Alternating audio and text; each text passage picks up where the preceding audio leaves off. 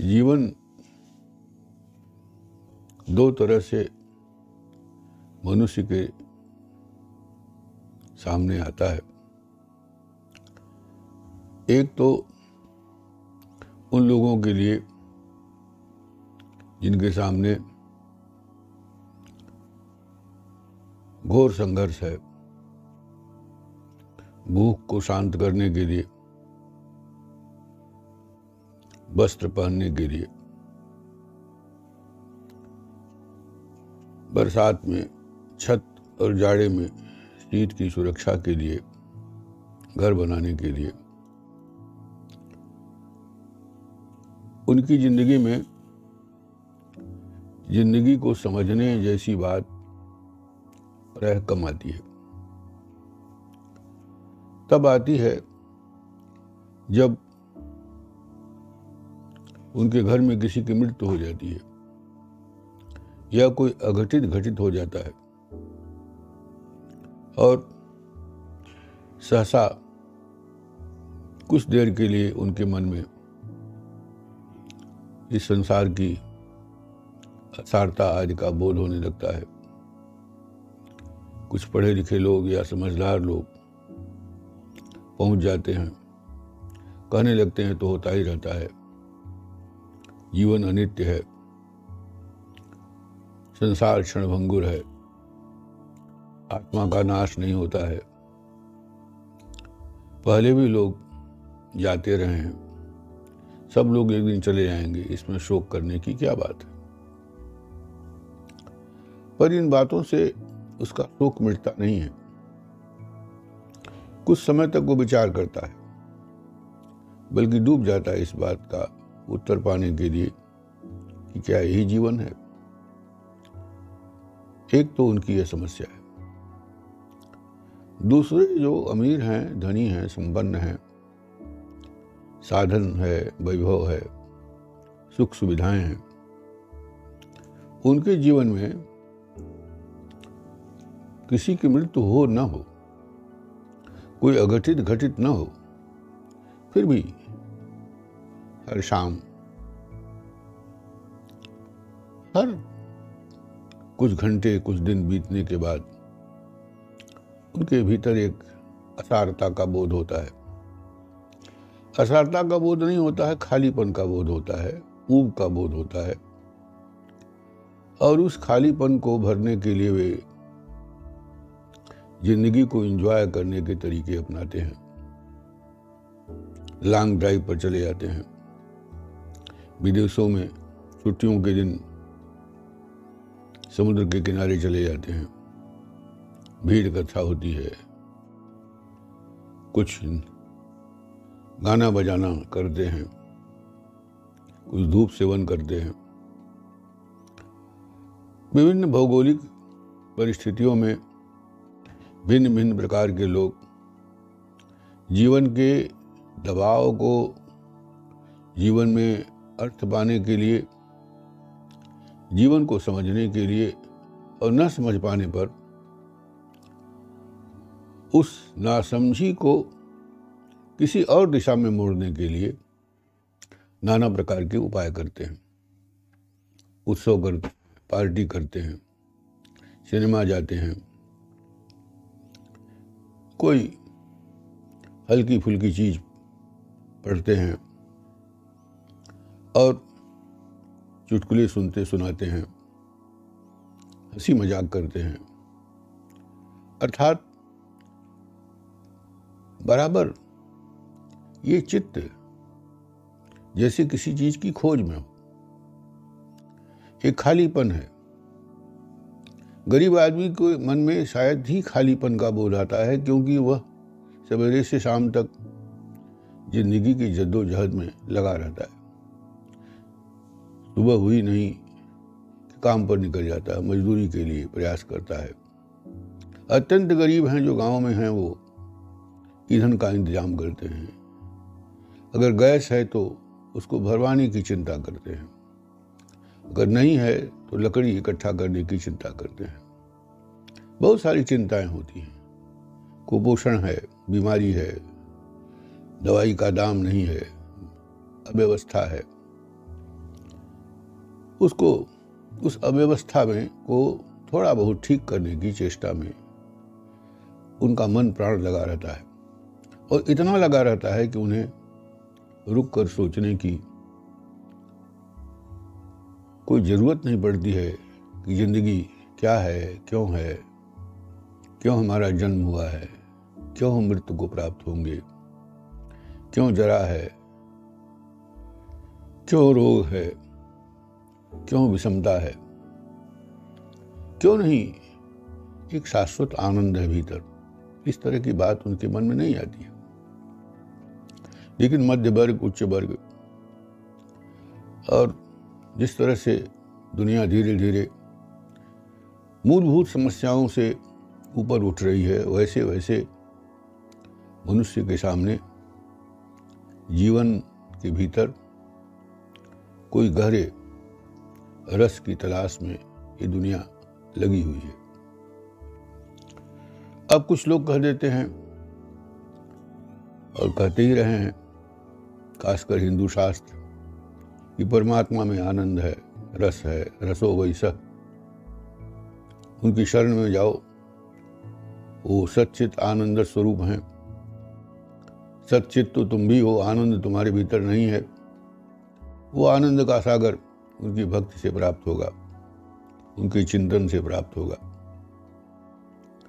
लेकिन मैंने अपने जीवन में कभी नहीं देखा, शायद किसी को नहीं देखा, हो सकता हो कोई हो, मैं जिन्हें जानता नहीं, जिनके चित्त में आनंद के समुद्र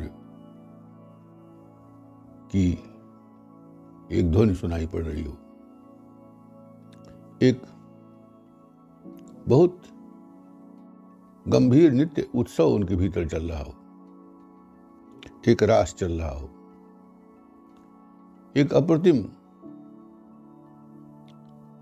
जो संतुष्टि है, उनको उनके चेहरे पर दिखाई पड़ रही हो। प्राय तो साधु महात्मा बहुत उदास से दिखते हैं, क्षीण दिखते हैं। और वे अपनी क्षीणता को, अपनी, अपने दुख को, अपने अपने भीतर के अज्ञान को तथा कथित ज्ञान में बताने, समझाने और तरह तरह के व्रत उपवास करने और अपने को कष्ट देने में दूसरों को भी सिखाते रहते हैं कि तपस्या करो, अपने को कष्ट दो, शीर्षासन करो। और त्याग करो। त्याग की स्मृति का भी त्याग कर दो। बहुत सारे उनके पास औज़ार होते हैं और आदमी उनके पास जाता भी है, भीड़ भी होती है बहुत कि शायद इस महात्मा जी के पास कुछ हो। पर महात्मा जी तो स्वयं सुने हैं। वे तो खुद ही अपने अकेलेपन में अनुभव करते हैं। ज़रूर करते होंगे कि उन्हें कुछ प्राप्त नहीं हुआ। एक बार मेरे एक मित्र ने मुझसे कहा कि एक महात्मा जी साहबगंज में पधारे हैं और उनके आसपास एक एक नीली आभा, एक मंडल, एक और है, जिसमें जहाँ जाने पर, उनके सन्निकट होने पर उस नीले प्रकाश का एक आनंद का अनुभव होता है। कदाचित उनका संकेत था कि शायद वो कृष्ण के भक्त हैं। और वहाँ ऐसी बात होगी। मुझे स्कूटर पर उठा के ले गए। महात्मा जी किसी श्रेष्ठ के वहाँ टिके हुए थे। उसके विशाल प्रांगण में तमाम लोग बैठे हुए थे। वे महात्मा जी एक सुंदर सी, सुंदर से तख्त पर विराजमान थे। धवल, बिस्तर, बेला के फूल रखे हुए थे। और वे कुछ उन्हें दृत से थे। ऐसा लग रहा था कि जैसा मैंने अनुभव किया कि वो लगभग सो रहे हैं या जागते सोते जैसे अर्ध निद्रा में हैं। तो मैं उस भीड़ में, उन तमाम बैठे हुए सेठों की भीड़ में से धीरे धीरे सरकते सरकते उनकी चारपाई की तरफ़ गया, उनके तखत की तरफ़ गया। और तखत पर एक चांदी की चीज़ रखी थी, जिसे हम चुनौती कहते हैं। मैंने डेरे से उठा लिया। उनकी आँख खुली। उन्होंने कहा, बेटा, तंबाकू लेते हो क्या? उन्होंने कहा हाँ बाबा। उनका हाँ ले लो। फिर बातचीत करने लगे। मुझे तो ऐसा कुछ नहीं लगा कि कोई प्रकाश है। अब जो अंधभक्त हैं, उन्हें लगेगा कि भाई आपके भीतर वो गहरी पिपासा नहीं है, ज्ञान की, आनंद की, ईश्वर की। इसलिए शायद आपको नहीं लगता है। और ऐसा प्राय लोग कहा करते हैं। पर मुझे ऐसा लगता है कि वे अपने भीतर भी नहीं पाते हैं, पर उन एक रेटी रिटाई बात कहते रहते हैं कि कम तपस्या है, कम त्याग है। कम भक्ति है। तुम्हारे भीतर उनमें भी कम है। उनको लगता है कि वो किसी दिन साधना करते करते, भक्ति करते करते, राम राम, कृष्ण कृष्ण जपते जपते, वो शायद एक ऊँची अवस्था को प्राप्त कर देंगे और वहाँ पहुँचने के बाद या उस चित्त दशा को पहुँचने के बाद शायद उन्हें परमानंद की अनुभूत हो जाएगी। जीवन का अर्थ उनको समझ में आ जाएगा। ये जीवन के परम सत्य का साक्षात्कार हो जाएगा। पर ऐसा होता नहीं है। वही बहुत से ऐसे साधु साधु जो हैं, अगर गृहस्थ हैं, उन्हीं के घर में कोई उनका बेटा मर जाए, पत्नी मर जाए, कोई परिस्थिति ऐसी आ जाए, उनके आश्रम की कोई छत गिर जाए, कोई झंझट हो जाए, कोई उनकी ज़मीन को कब्जा कर ले तो कचहरी में दौड़ते रहते हैं, कागज़ लेकर के और पोथी लेकर के और बस्ता लेकर के और वकीलों के पीछे। ठीक उसी प्रकार से जैसे सामान्य गृहस्थ दौड़ता है। तो मुझे ऐसा लगता है कि जीवन जो है, वह सिर्फ़ आपकी प्राकृतिक एक परिस्थिति है। और उस परिस्थिति में जैसा कुछ सामने आ जाए, वो करते रहने से ही शायद जीवन का कोई अर्थ निकल सकता है। मैं गीता तो बहुत मैंने पढ़ा, लेकिन मैंने एक दिन अष्टावक्र गीता पर थोड़ा ध्यान केंद्रित किया। वो छोटा, छोटी सी पुस्तक है। सबको कहानी मालूम है कि अष्टावक्र एक ऋषि के पुत्र थे। और वे उन, उनके पिताजी की तबीयत खराब थी पंडितों की सभा आयोजित थी जनक की जनक के के के दरबार में। पिताजी ने कहा कि तुम ही चले जाओ मेरी तबीयत ठीक नहीं है। और उन वो आठ जगह से चढ़े थे। वहाँ पहुँचे तो सारे पंडित हंसने लगे। फिर उन्होंने प्रसिद्ध ये किंवदंती है कथानक है कहा जाता है। उन्होंने कहा कि क्यों हंस रहे हो? यहाँ सब तुम लोग चमार बैठे हो क्या? जो शरीर पर ध्यान देते हो। शरीर क्या है? अर्थात उन्होंने एक संदेश दिया कि शरीर का कोई मतलब नहीं है। इसके भीतर जो चैतन्य है, जिसे हम आत्मा कहते हैं, उसके सौंदर्य को देखो। अगर उसकी उसकी कुरूपता को देखो, इस देह की कुरूपता कुरूपता को क्या देखते हो? इस प्रकार हिंदी साहित्य के क्षेत्र में भी जायसी के बारे में कहा जाता है कि वो काने थे, दरबार में पहुँचे तो लोग हंसने लगे। तो उन्होंने कहा कि मोह हंसस की कोहरही मेरे ऊपर हँसते हो? या उस कुम्हार पर हँसते हो जिसने मुझे बनाया? इस तरह की ज्ञान विज्ञान की बातें लोग सुनते हैं और जीवन को समझने जीवन के परम सत्य को जानने की कोशिश करते हैं। खास तौर से पेट भरा हो, कोई ज़िंदगी में बहुत बड़ा संघर्ष न हो, कोई चुनौती न हो रोटी कपड़ा जुटाने की जद्दोजहद न हो तो एक बड़ा समाज दुनिया में है जो इन बातों की ओर आकृष्ट होता है।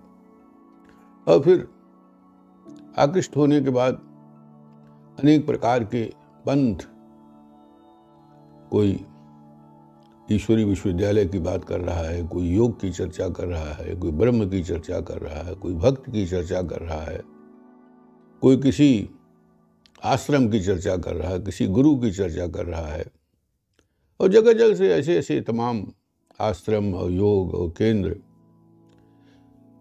बने हुए हैं, जहाँ भीड़ है, लोग जाते हैं और कोशिश करते हैं उनको लगता है कि यहाँ शायद कुछ मिल जाए। दरअसल मेरे देखे कहीं कुछ मिलता नहीं। अगर कुछ मिलना होगा तो स्वयं में ही जाने से कुछ शायद मिल जाए। मुझे तो नहीं मिला है ज़्यादा। हाँ कभी कभी थोड़ी थोड़ी सी हल्की सी अनुभूति होती है कि शायद कुछ है। ये जो है थोड़ी सी थोड़ा सा है, कुछ है कोई तत्व है। इस तत्व को अभी तक पाने में आज के समाज में मैं देखता हूँ, शायद ही कोई ऐसा हो। दावा तो बहुत लोग करते हैं, पर उनका दावा हमको अर्ध सत्य लगता है। अभी एक समस्या है कि कहाँ से शाश्वत आनंद कहाँ से जीवन का अर्थ खोजा जाए? शायरों ने, कवियों ने बार बार कहा है कि ज़िंदगी समझ में नहीं आती है। सुबह होती है, शाम होती है। ज़िंदगी यूँ ही तमाम होती है। रोज़ तमाशा मेरे सामने होता है, गालिब ने कहा था इस आशय की बात। बहुत से लोगों ने कहा, अर्थ क्या है, इति क्या है? Life is a tale told by an idiot ये भी कहा गया है। और कहा जाता है कि दुनिया का महान दार्शनिक जहाँपाल सार्थ शायद जब मर रहा था तो उसने कहा कि जीवन के बारे में बहुत गंभीरता से मत सोचो। जियो मज़े से सिगरेट पियो। ऐसा भी है। और उसने ही नहीं कहा, इसके बहुत पहले चार भाग ने कहा कि भस्मीभूत से देह से पुनरागमनम कुद जावत जीवित सुखम जीवित, ऋणम कृत्वा घृतम पेवेत जब तक जियो, तब तक सुख से जियो। और कर्जा लेना भी पड़े तो लो और खूब घी पियो। घी पीने का मतलब सुख से रहो अच्छा खाओ अच्छा पहनो यही जीवन है। और तमाम लोगों ने कहा कि नहीं, हिमालय में चले जाओ, तप करो, उल्टा हो जाओ, अपने शरीर को सुखा लो। नष्ट हो जाओ। इतने व्रत हिंदुओं ने बनाए हैं। इस्लामिक धर्म में भी एक महीने का भयंकर उपवास दिन भर पानी नहीं पीना और शाम को रोजा खोलना ऐसा। मैं अपने, इस्लामिक मित्रों के संपर्क में मैंने जाना है। कि वो भी भयंकर एक महीने तप करते हैं। जैनियों के यहाँ तो यह तप ऐसा है कि वो अपना सिर के बाल तक नोच डालते हैं। शायद उसको लुंचन क्रिया कहते हैं। बिनवा जाग बारे में कहा जाता है कि उन्होंने जीवन ही अपना, अपने को मार डाला, अनशन करके।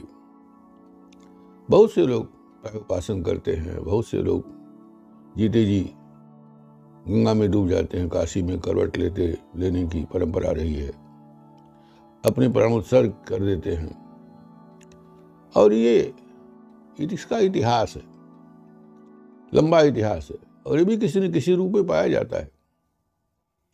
और जो लोग आत्महत्या करते हैं, वे भी शायद अपने जीवन में, जीवन का अर्थ न समझ पाने के नाते किसी न किसी गंभीर डिप्रेशन में चले जाते हैं, अवसाद में चले जाते हैं और डॉक्टर भी कहते हैं कि अवसाद की चरवावस्था आत्महत्या करने की इच्छा पैदा करती है और कई लोग आत्महत्या कर भी लेते हैं। कभी कभी उद्दाम अपने, अपनी शर्त को प्राप्त करने के लिए, अपनी प्रेमिका को, अपने प्रेमी को प्राप्त करने के लिए या नहीं मिलने पर, अत्यंत उदास होने पर लड़के लड़कियाँ भी नदी में छलांग लगा लेते हैं, नस काट लेते हैं, आत्महत्या कर कर लेते हैं, पंखे से लटक कर मर जाते हैं, रेलगाड़ी के नीचे कूद जाते हैं, पुल पर से कूद जाते हैं, ये सारी घटनाएँ जीवन में घटती हैं। मेरे देखे सारे संसार में जहाँ तक मैं तो कहीं बाहर गया नहीं विदेश गया नहीं नेपाल के, के अलावा लेकिन जो पढ़ने लिखने से और अखबार के माध्यम से और दूसरी सूचनाओं से ज्ञान की छोटी की किताब बड़ी किताबों को पढ़ने के बाद ज्ञात होता है साहित्य को पढ़ने से बहुत सारी ऐसी घटनाएँ सारे संसार में घटित होती रहती हैं और जीवन का जो स्वभाव है जीवन की जो की धारा है उस धारा में देश हो विदेश हो सभी लोग बह रहे हैं। कहीं तो यह है कि कुछ ज़्यादा है भोग कि भोग ही प्रधान है। और कहीं खास तौर से भारत में भोग को रोग कहा गया, भोगे रोग भयम कुलेच्युत भयम, ऐसा शंकराचार्य ने कहा। हाँ रूपे जरा भयम, संसार में रूप है तो जरा का भय है। भोग में रोग का भय है। अच्छे कुलीन घर में पैदा हुए तो उस कुल की परंपरा को निभा नहीं पाए तो उससे पतन का भय है। और वित्तीय निपालात भयम, धन ज़्यादा हुआ तो राजाओं का भय है। आमतौर पर रेड होते रहते हैं, जाँच होती रहती है, पैसे वालों को पकड़ा जाता है, उनको जेल में डाल दिया जाता है। तो पैसा कमाने की दुनिया में भी बहुत सारे संकट हैं तो शंकराचार्य ने कहा कि संन्यास परम संन्यास में सुख है, बाकी संसार में कोई सुख नहीं है। अब इतनी सारी विचित्रताओं के बीच जीवन में आनंद कहाँ से प्राप्त किया जाए?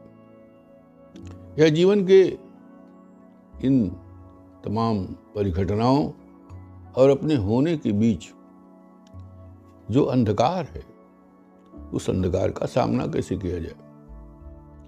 क्योंकि हर मनुष्य जो इतना संवेदनशील है, पशु नहीं है, शायद पशुओं के बारे में कोई जानकारी नहीं, उनकी भाषा समझ में नहीं आती है।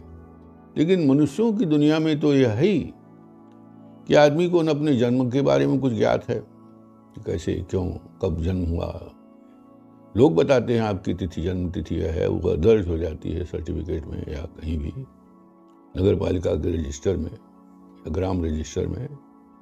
उससे लड़के को पता चलता है कि उसका जन्म हुआ था और वो जी रहा है तो मानता है कि हम जी रहे हैं। और हकीकत यह है कि नाम भी समाज दे देता है, घर वाले दे देते हैं, नाम हो जाता है। और धर्म भी उसका सुनिश्चित हो जाता है। जिस धर्म पैदा हुआ, वो धर्म उसका हो जाता है। कोई हिंदू, मुसलमान, सिख, ईसाई, पारसी तो पैदा नहीं होता है। बच्चा तो बच्चा होता है। लेकिन वो जिस परिवार, परिवेश, संप्रदाय, धर्म में पैदा होता है, वहाँ उसका नाम पड़ जाता है। और वह नाम दूसरे का दिया होता है। उसका जो सारा जीवन, जो धर्म जो पूजा पद्धति, जो ईश्वर का विश्वास है, वो भी उसके भीतर समाज और परिवार और लोग पैदा करते हैं रीति रिवाज भी पैदा कर देते हैं। अर्थात उसको वो बहुत सारी वो और एक बात और है कि जैसे जैसे सभ्यता आगे बढ़ती जाती है वैसे वैसे एक बच्चे के दिमाग पर इतना ज़्यादा बोझ हो जाता है परंपराओं का क्योंकि आज अगर का बच्चा 2021 में कोई पैदा हो रहा है तो 2021 से पहले जितना इतिहास है, जो संस्कृति है, कला है, भाषा है, जो पढ़ने लिखने से उसे मालूम होता है, उसके सारे बहुत सारे संस्कार उसके ऊपर, बहुत सारा बोझ उस पर वो सटीक जीवन को उसके, उसकी तथता में देखने का उसका स्वभाव समाप्त हो जाता है। वो जीवन को देख नहीं पाता है। स्वयं को भी देख नहीं पाता है। जब भी देखता है तो कोई नाम दे देता है। मान लीजिए को मेज देख रहा है तो बच्चा जब मेज देखता है तो आश्चर्य कौतूहल और विस्मय से देखता है। लेकिन बड़े होने के बाद उसको पता चल चलता है इसका नाम मेज है। कोई गुलाब के फूल को देखता है तो गुलाब के फूल को देखकर वो गुलाब कह देता है गुलाब है, ये बेला है, ये चमेली है, ये कमल है, ये अमुक है, ये तमुक है। और इस तरह से जीवन में उसके जो कुछ है वह दूसरों के माध्यम से, दूसरे से मेरा मतलब पूरे परिवार, परिवेश, पूरी व्यवस्था, राजनीति आदि से आती है। वो कभी अपनी चेतना को उसकी तथता में देख नहीं पाता है। मुझे पता नहीं क्यों लगता है कि कदाचित अगर कोई मनुष्य इस जीवन को, इस पूरे परिवेश को और स्वयं को। इन तमाम सारी, जो लादे गए विचार, राजनीति, संस्कृति, धर्म, कला, नीति, व्यवहार, आचरण, जो सुनी सुनाई चलने वाली बातें हैं, जो चालू मुहावरे हैं उन मुहावरों से पृथक होकर अगर शायद तू अपनी चेतना को कहीं गहराई से देखे, देखने की कोशिश करे तो शायद जीवन का कुछ अर्थ निकल सकता है। और जीवन का अर्थ निकलेगा तो मृत्यु का भी अर्थ निकल सकता है। ऐसा मुझे लगता है। एक क्षीण छोटे दिए के रूप में, एक हल्की सी रोशनी, एक सुराख में से आती रोशनी की तरह से। ये बात मेरी समझ में थोड़ी थोड़ी आती है। लेकिन इतना शोरगुल है दुनिया में। इतनी तरह की व्यवस्थाएँ हैं, इतनी तरह के बोझ हैं, इतनी तरह की बातें हैं। एक बच्चा पैदा होने के बाद समाज उसको घिस घिस करके जैसे झावा से पत्थर, कोई चीज़ घिसी जाए। उतना उसमें छैनी पड़ती रहती है कि वो अपने स्वरूप में रहने ही नहीं पाता है। जब कोई अपने स्वरूप में ही नहीं रहने पाएगा तो अपने स्वरूप को पहचानेगा कहाँ से? और यह विडंबना इस विडम्बना के, के बारे में मेरे पास कोई उपाय नहीं है। लेकिन है और इस विडम्बना के नाते जीवन का अर्थ समझ में नहीं आता है जीवन का रस समझ में नहीं आता है। ज़िंदगी का क्या माने मतलब है, ये समझ में नहीं आता है। क्योंकि हर व्यक्ति इतना स्वाधीन, स्वतंत्र, अकेला है कि जो मतलब दूसरे बताते हैं, वो मतलब उसका नहीं हो सकता है। दूसरे का मतलब दूसरे का मतलब होगा। दूसरे का ज्ञान ज्ञान दूसरे का होगा, दूसरे का रस दूसरे का होगा, दूसरे का आनंद दूसरे का होगा। स्वतः के आनंद के लिए मुझको ऐसा लगता है। कि कहीं तमाम बकवासों और तमाम सारी बातों से हटकर शुद्ध चैतन्य को खोजने से शायद चैतन्य के होने और चैतन्य का जो शरीर में है, उस शरीर के बिखर जाने के बीच की ज़िंदगी जो है, उसके जो रहस्य हैं, उसके जो रस हैं उनकी शायद अनुभूत हो सके। आज इतना ही। धन्यवाद।